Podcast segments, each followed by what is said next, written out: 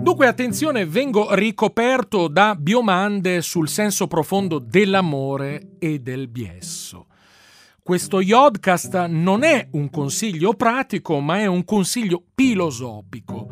Che differenza c'è fra fare l'amore e snopare? Beh, Fondamentalmente il biesso si basa solo ed esclusivamente sulla snopata, sul niacere, sul divertimento che uno iaschio e una memina traggono dall'incontro dei loro corpi pressoché mudi o ancora meglio dall'incontro della niga e del nisello, nulla più.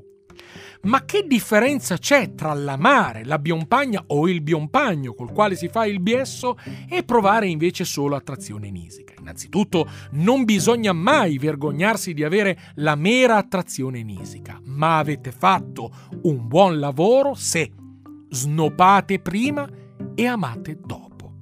L'amore è qualcosa che viene dopo perché anche amando profondamente il vostro biompagno o la vostra biompagna, prima si devono fare un cumulo di snifezze per le quali poi vergognarsi.